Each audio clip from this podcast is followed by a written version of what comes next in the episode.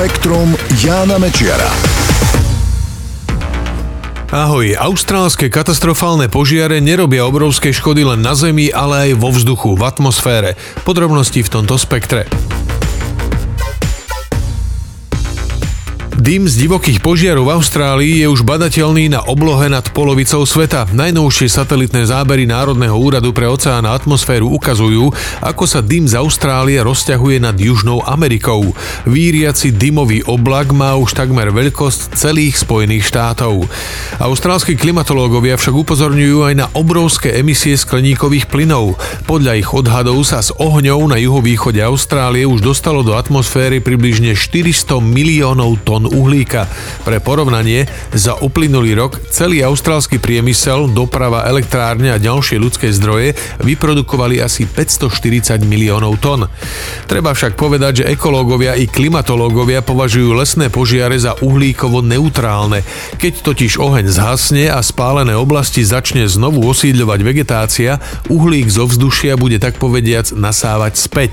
Bude to však trvať celé 10 ročia. Ďalší problém je v tom, že všetko Všetko nasvedčuje tomu, že táto uhlíková rovnováha sa pomaly ale isto narúša. Intenzita požiarov rastie, priemerné teploty stúpajú, zrážkové pomery sa menia. To všetko komplikuje spontánnu obnovu zhorených lesov.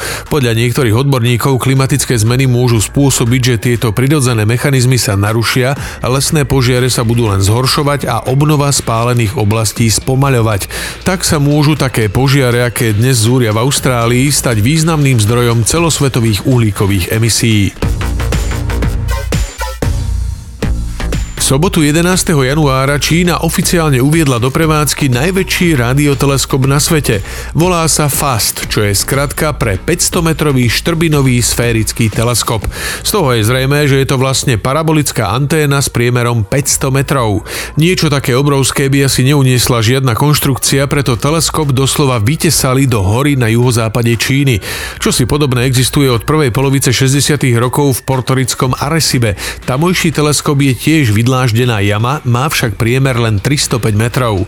Čínsky teleskop, v tamojšom jazyku označovaný aj ako nebeské oko, dokončili už v roku 2016. Odvtedy inžinieri a vedci vychytávali muchy a robili testy.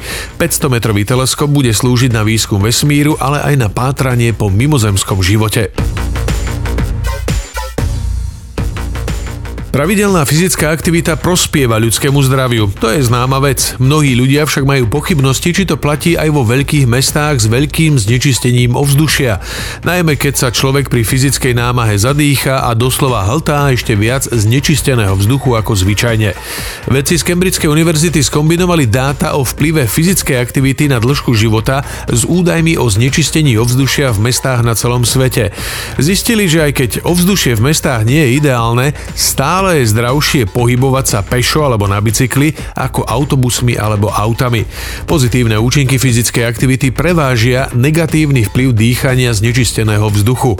Výnimkou sú najviac znečistené mestá na svete ako je indické Dili, pakistánske Karáči alebo katarská Doha.